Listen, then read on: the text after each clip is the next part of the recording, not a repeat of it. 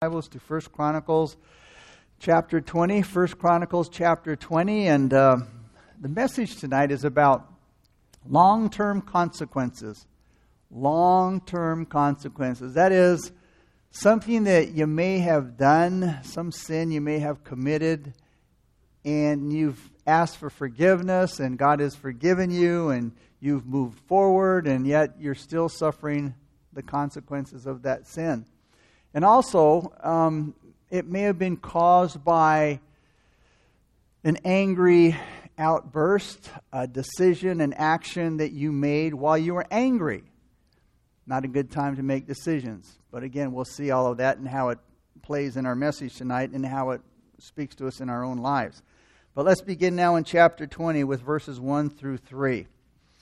And it says, It happened in the spring of the year at the time kings go out to battle, that Joab led out the armed forces and ravaged the country of the people of Ammon, and came and besieged Rabbah. But David stayed at Jerusalem, and Joab defeated Rabbah and overthrew it. And then David took their king's crown from his head and found it to weigh a talent of gold, which is about 75 pounds. And there were pre- precious stones in it. And it was set on David's head. Also, he brought out the spoil of the city in great abundance. And he brought out the people who were in it, and he put them to work with saws and with iron picks and with axes. So David did to all the cities of the people of Ammon. Then David and all the people returned to Jerusalem.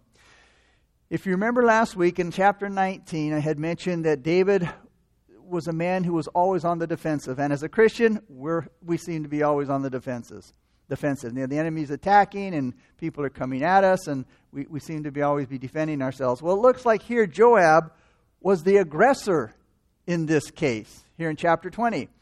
And even though he may have been the aggressor, we have to remember that David had made a friendly gesture to the young king of Ammon, which was Hanan, in return for his father's kindness.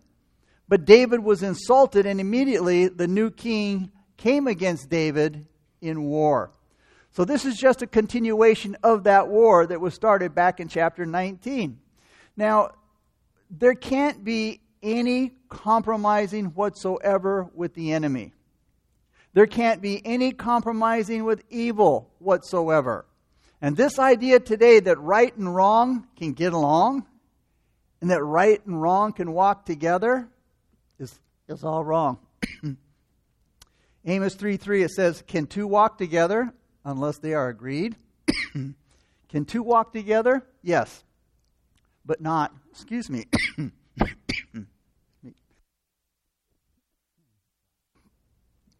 okay, uh, hopefully. Uh, can two walk together? Yeah, they can. But you know what? Not unless they're in agreement. Have you ever seen people who are friends? Maybe you've experienced this, and, and for a long time. You know, they hang out, they do things together, but then they have a disagreement and they part ways. They're not walking together anymore. Why? Because there's been some kind of disagreement between them. There has to be an agreement if you're going to walk together with God. You will walk with Him when you're in agreement. Now, this doesn't mean that God is going to come to you and agree with you.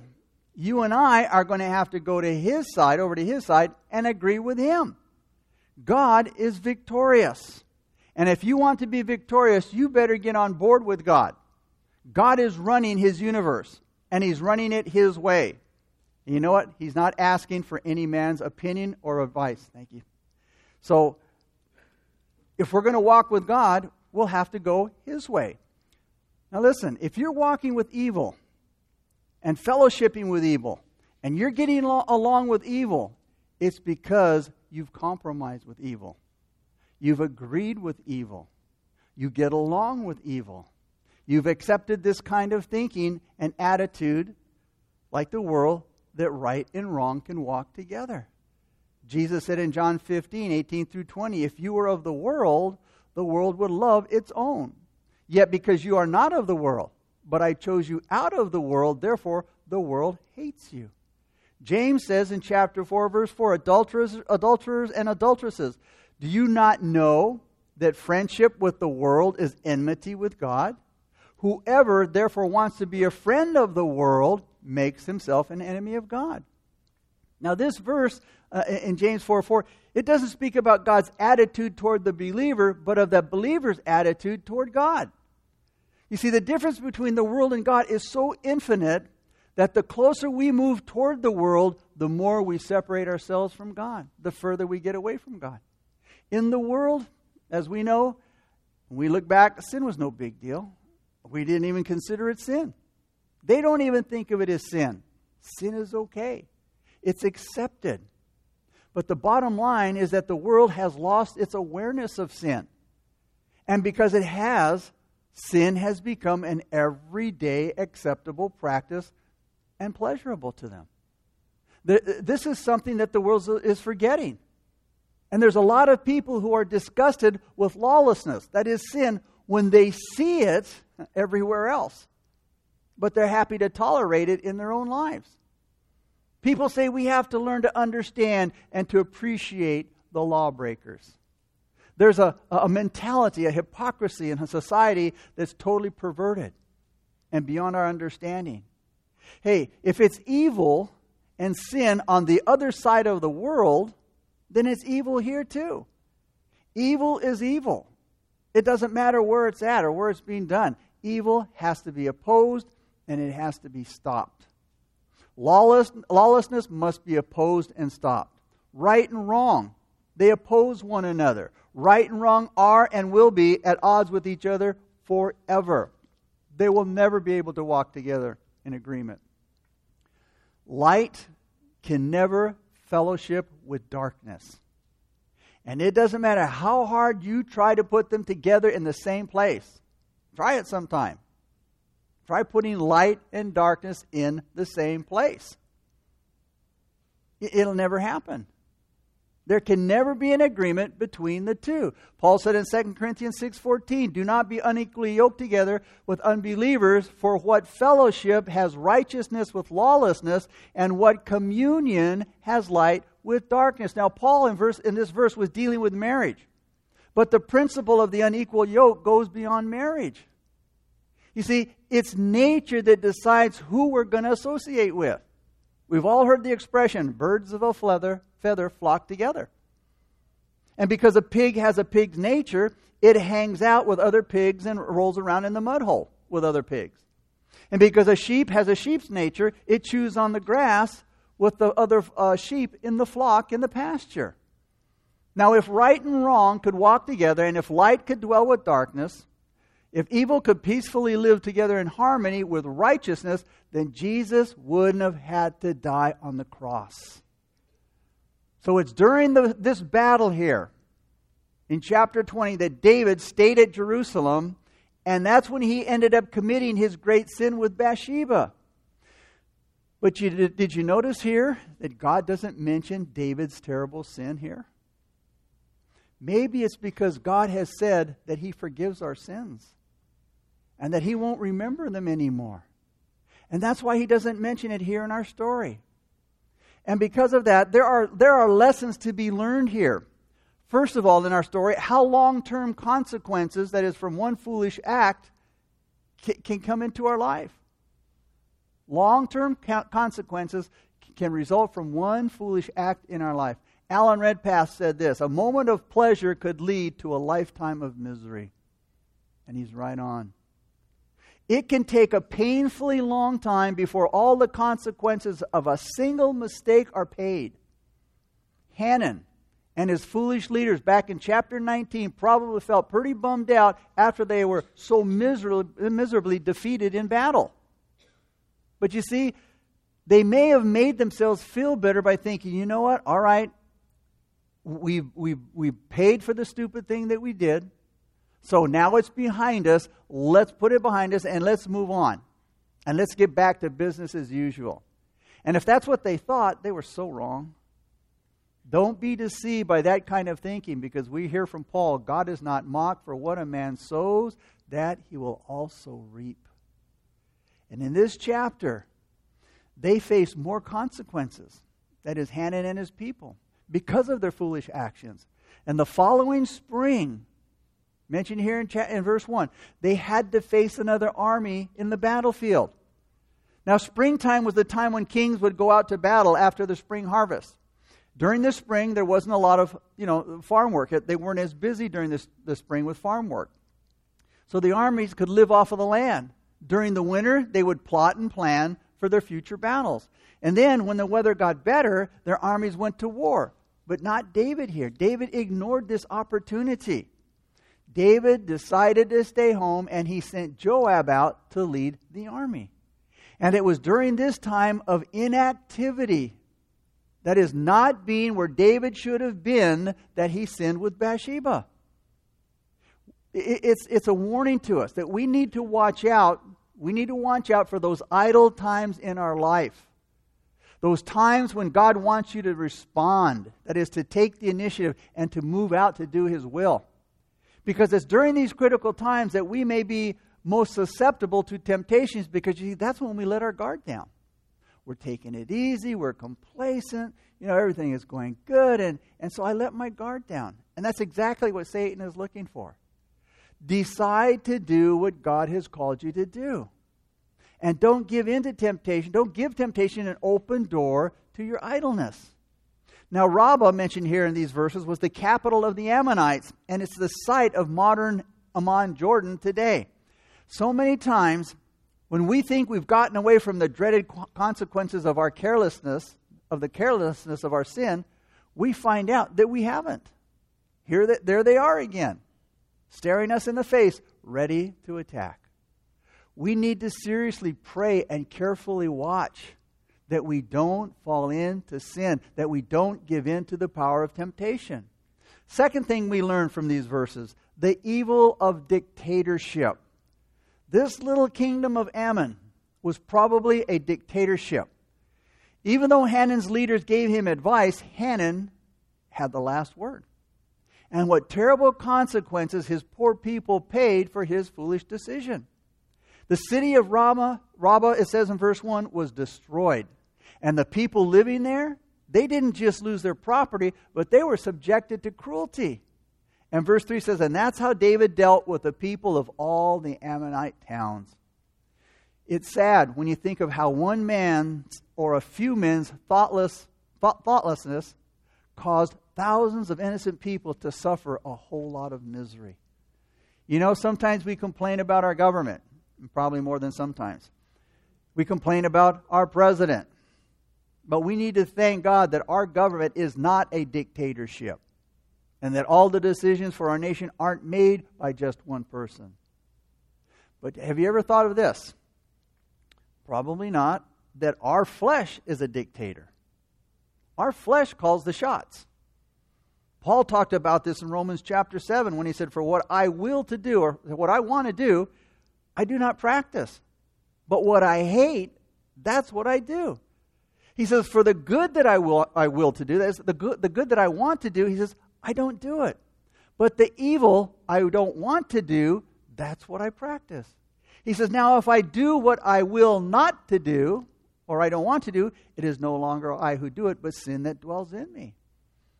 Paul talked about that struggle in the flesh. And then he said in Galatians 5:17, "For the flesh lusts against the spirit, and the spirit against the flesh, and these are contrary to one another, so that you do not do the things that you wish." You see, my flesh, your flesh says, "This is what I want." It says, "I want my way, and I want it now." And it will do whatever it takes to get its own way. And it doesn't care how it gets it, and it doesn't hurt who it gets to get it. James tells us in chapter 4, verses 1 and 2 Where do wars and fights come from among you? Do they not come from your desires for pleasure that war in your members? He says, You lust and you do not have. You murder and covet and cannot obtain. You fight and you war. The third thing that we learn from these verses, verses 1 through 3, is power is dangerous. And it would probably be, uh, probably be safe to say that Hanan was not a very happy man in the latter years of being king. Why? Because there had to be such an uproar from his people who were being so miserably treated by David, and especially from those who lost loved ones because of Hanan's dumb mistake. And you know, we, we see people who want power. People want power, but it can be da- a dangerous thing to have. Because of just one mistake, we can hurt a lot of people. We can bring a lot of people into suffering and sorrow, and we can ruin our own life. Those who have power should earnestly pray that God would keep them from abusing that power and use it for the good of the people and for the glory of God. You know, and, and if you haven't been given a place of power, don't be bummed out if you're given a position of lesser power. Because you've been spared the serious and, and important responsibilities that would come with that power and the precious pressures and added responsibility. And you know, when you're trying out for that manager position at work or that supervisor position at work and you're praying and you don't get it, hey, God knows what's gonna what's gonna might happen if you get that position. You know, I, I, when I was you know working in the secular workplace, and you know, I, I tried out for manager positions a couple of times and didn't get them, and and, and even fun, even before that, I used to think, oh man, I I sure hate to be a manager, but when it came up, I'd apply for it, but I'd see that what they'd go through and the and the and the pressures and all that, and just and yet there I would be. But when I didn't get it, I would just say, okay, Lord, you know better than me you know, you probably spared me from, from some of the heartaches and the problems that I used to see these guys have, you know, as managers.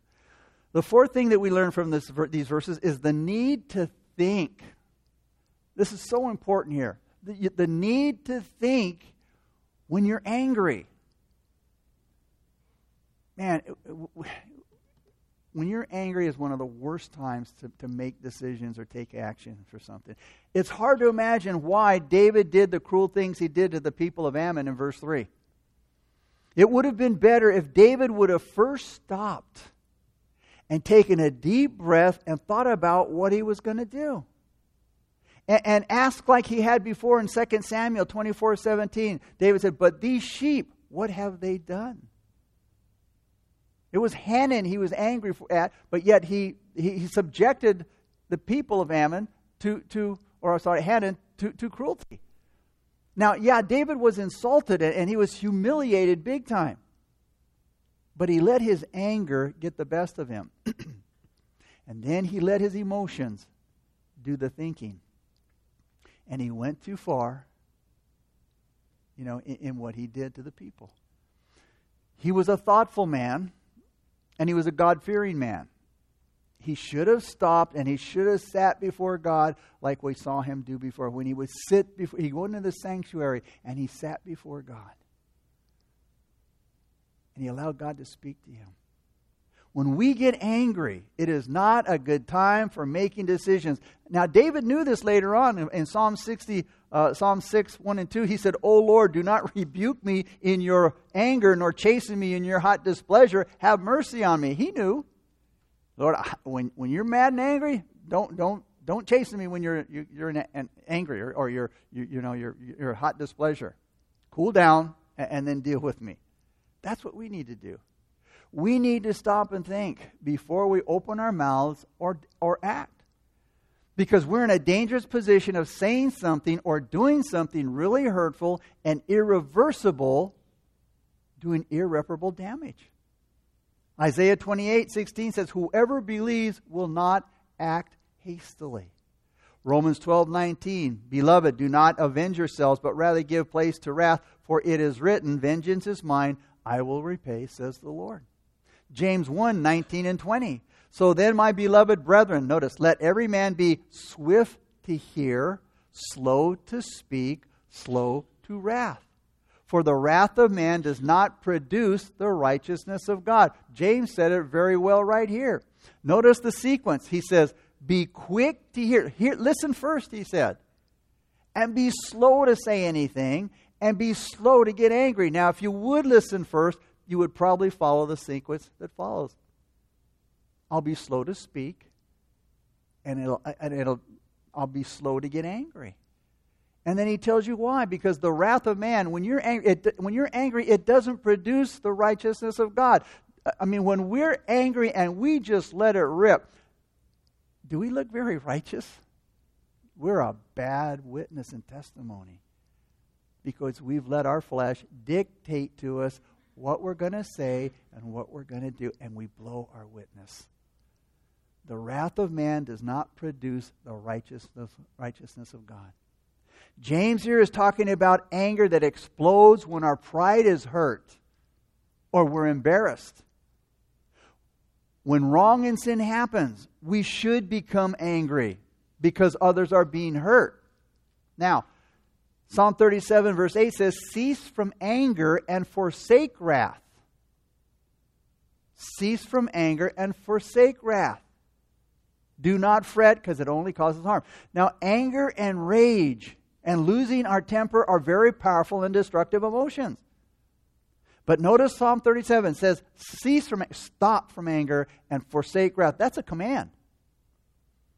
God's word commands you and me to, to put away anger. So you know what? That means it's possible to do so. God's commands are his enablements. If he commands me to do it, that means I can do it. Our out of control emotions show a lack of faith that God loves us and that God's in control. We shouldn't worry. Instead, we should trust in God, giving ourselves to Him for His use and, and to take care of us. Listen to again, Paul said in Philippians 4 8 through 9, when you, when, when you just sit and think about your problems, you're going to get anxious and you're going to get angry. Paul says, But if you fix your thoughts on what is true and honorable and right and pure and lovely and admirable, that are excellent and per- worthy of praise, he says, and you keep putting into practice all that you've learned and received from me, everything you heard from me and saw in me doing, he says, then the God of peace will be with you. You see, even the, the Word of God tells us what things to think upon. Paul said, Think about these things that are honorable and good and, and praiseworthy instead of thinking upon what that person may have said or done. But we shouldn't get angry when we don't win an argument or when we feel offended or neglected. Self centered anger never helps anyone. 2 Timothy 2:24 tells us and a servant of the Lord must not quarrel notice but be gentle to all gentle to all Proverbs 14:29 He who is slow to wrath that is, he who is slow to get angry has great understanding, but he who is impulsive exalts foolishness. A nasty and quick temper can be like a fire that's burning out of control, it'll destroy everything in its path. Anger hurts and divides people. And it forces us to make impulsive decisions that only cause bitterness and guilt. Yet, anger in itself isn't wrong. Anger in itself isn't wrong. Anger can be a right, a right reaction to wrong and sin. Ephesians 4 26 and 27, Paul said, Be angry. So we, we, it's, oh, you know, we can get angry. It just has to be over the right thing. But he says, Don't sin. Don't let the sun go down on your wrath nor give place to the devil. In other words, you know, if you get angry, all right. But he says, Don't stay angry. Don't let the sun go down. Don't go to bed angry because he says you give a place to the devil. When you feel yourself getting angry, look for, look for the reason that you're getting angry. And ask yourself, why am I getting angry? Remember when Cain rejected, or, or God rejected uh, Cain's sacrifice? Cain got really angry. It says Cain was very angry. And it says his countenance, his whole expression fell. So the Lord said to Cain, Why are you angry? And why has your countenance fallen? See, he was asking Cain, Hey, check yourself. Why are you so angry? Why has it changed your whole uh, facial expression? See, are you reacting to an evil situation that you're going to make right, or are you responding selfishly to a personal insult? Now, a lot of people say, well, Jesus got angry. Yeah, he did. But when Jesus got angry, it was never because somebody did something wrong to him. He never took it personal. It was always some wrong done by man to his fellow man. So pray that God will help you control a quick temper. And that he'll turn your feelings into a useful action, and you can conquer your selfish anger through humility and repentance. Galatians 5 22 through 23 tells us the fruit of the Spirit is peace, long suffering, kindness, goodness, gentleness, self control. It's a fruit of the Spirit. Self control. Proverbs 25 28 says, though, whoever has no rule over his own spirit, that is, whoever has no self control over his own spirit, is like a city broken down and without walls. Now, even though a city's walls restricted the people from, you know, movement inside the city, they were happy to have those walls. Because you see, without those walls, they, wouldn't, they would have been open to any attack by any passing group of prowlers. Self control limits us, but for sure, it's necessary. Because an out of control life is open to all kinds of attacks by the enemy. The enemy knows exactly what buttons to push. Think of self control as a wall for defense and protection. And the fifth thing that we learn from verses 1 and 3 is the best crown to desire and to wear. Notice in verse 2, David seems to have put a lot of value on the crown that was taken from the king of Ammon, and he put it on his head. But you know what? There's a much better crown that we need to look for and to wear that is God's favor, God's righteousness, his great, grateful love, the crown of glory. Because you see, these crowns aren't dirtied by adversities and their beauty for our souls. And you know what? God's crown of favor, it never gets old. Let's look at verses 4 through 8 now.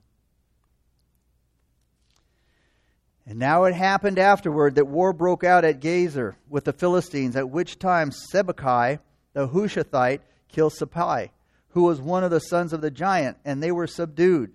Again, there was war with the Philistines, and Elhanan, the son of Jair, killed Lamai, the, the brother of Goliath the Gittite, the shaft of whose spear was like a weaver's beam. Yet again, there was war at Gath, where there was a man of great stature with twenty four fingers and toes, six on each hand and six on each foot. And he was, and he was also born to the giant. So when he defied Israel, Jonathan the son of Shemaiah, David's brother, killed him. These were born to the giant in Gath, and they fell by the hand of David and by the hand of his servants.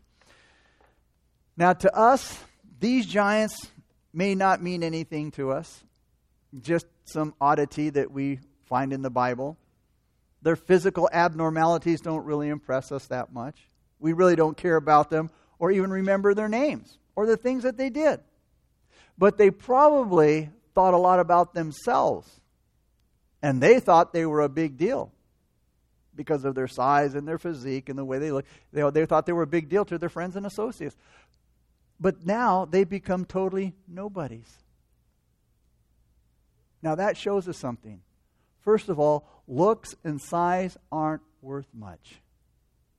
A big, strong man is pretty noticeable among his fellow man. And many see this as a desirable thing especially if you're a little man. you know, and great strength has its advantages, especially on those occasions when you might be involved in a fight. Now, when Israel was looking for a king, Kish, Saul's father, had a choice, the Bible says, had a choice and handsome son whose name was Saul. It says there was not a man more handsome, there was not a more handsome person than, uh, uh, he, than, uh, than among the children of Israel. It said, From his shoulders upward, he was taller than any of the people. But you see, these visible standout features, like looks and size, they have their advantages, but you know what? They don't last forever. And a lot of people are drawn to other people based on their physical looks, their outward appearance. And yet they don't know anything about their soul.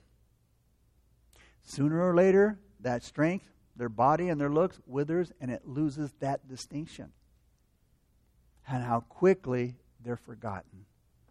Now, in this war with the Philistines, these giants were defeated, verse 4 says. Their size and their strength and their greatness didn't help them in the fight. It didn't help them when they needed it. And, and this is kind of a reminder to us that when the giants in our life come against us, some trial that appears to be so big that we, we don't think it's we can do anything about it. We're not to fear those giants in our life. Because God is, is our, our, our weapon, and, and He fights our battles. And we need to remember that. Now, Lamai's giant spear in verse 5 didn't save him from Elhanan's skill. Neither did, neither did the great height and physique of the giant with his 24 fingers and toes save him from the courage and the capability of Jonathan in verses 6 through 7. And in verse 8, they says, They fell by the hand of David and his servants. These giants fell by David and his servants. Simple size of body, simple muscular power, simple skill of fighting, and even good looks or charming character. Notice, none of these things outmat- were outmatched by something stronger. That was the Lord. Those things soon faded and passed away when time came, when time passed by, and you know what? They're soon forgotten. And we can hardly recognize any of these names. Or if we do remember them, we might think of somebody else who had a name like that, or were known by you know other and more important characteristics. So the point is, in closing, is the next generation is not going to care very much for those who have nothing better to be remembered by than their physical appearance, their strength, their looks, or some other bodily difference. But on the other hand, to be remembered based on spiritual worth, that's what we should want. To be remembered because we were spiritual men and women. And we left a spiritual footprint in their life. Having the mind of Christ and being devoted to doing good works. That enjoys a, a, more lasting honor and it results in a lot greater good.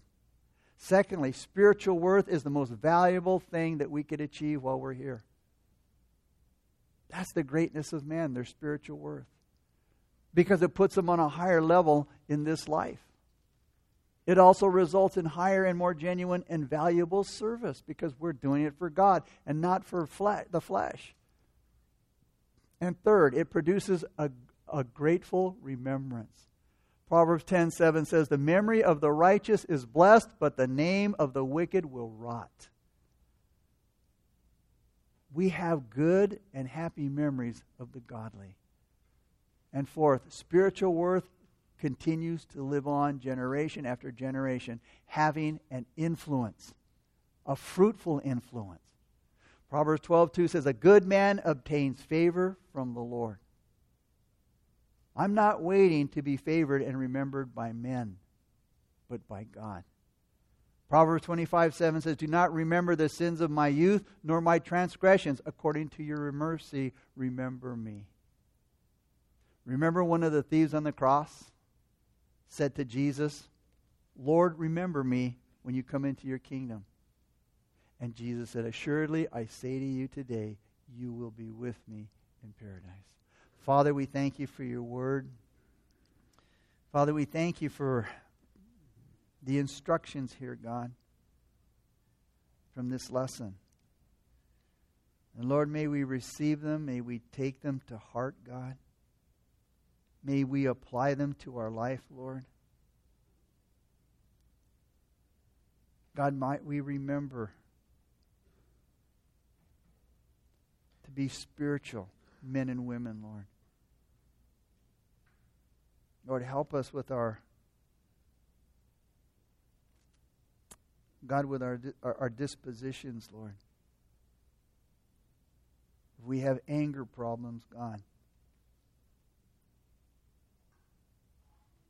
we can't allow them to, to lead our lives, God. We can't allow them to dictate to us, God, how we speak and how we behave. For Lord, we are we are to be like our Lord and Savior. We're to demonstrate his gentleness and his kindness and his patience. And Father, help us to do that. Help us to lean upon you, Lord, and not our flesh. Help us, help us to call upon the power of the Holy Spirit who indwells us, who leads us and guides us, God. He's the one who gives us complete control over our lives. And so many people's lives are out of control today. And they have no idea on how to, to reel in their out of control life. If you're here this evening and you've never received Christ as your Lord and Savior, and your life seems to be out of control, Christ is the one who can bring control to your life, standards and principles. The worship team is going to lead us in a time of worship. And if you want to receive Christ as your Lord and Savior, you want to receive forgiveness of your sins and the indwelling power of the Holy Spirit as a result, then as we worship, you get up out of your seat. You make your way down the aisle towards the steps up front. I'll meet you there. And when the song's over, we'll pray together a simple prayer of faith.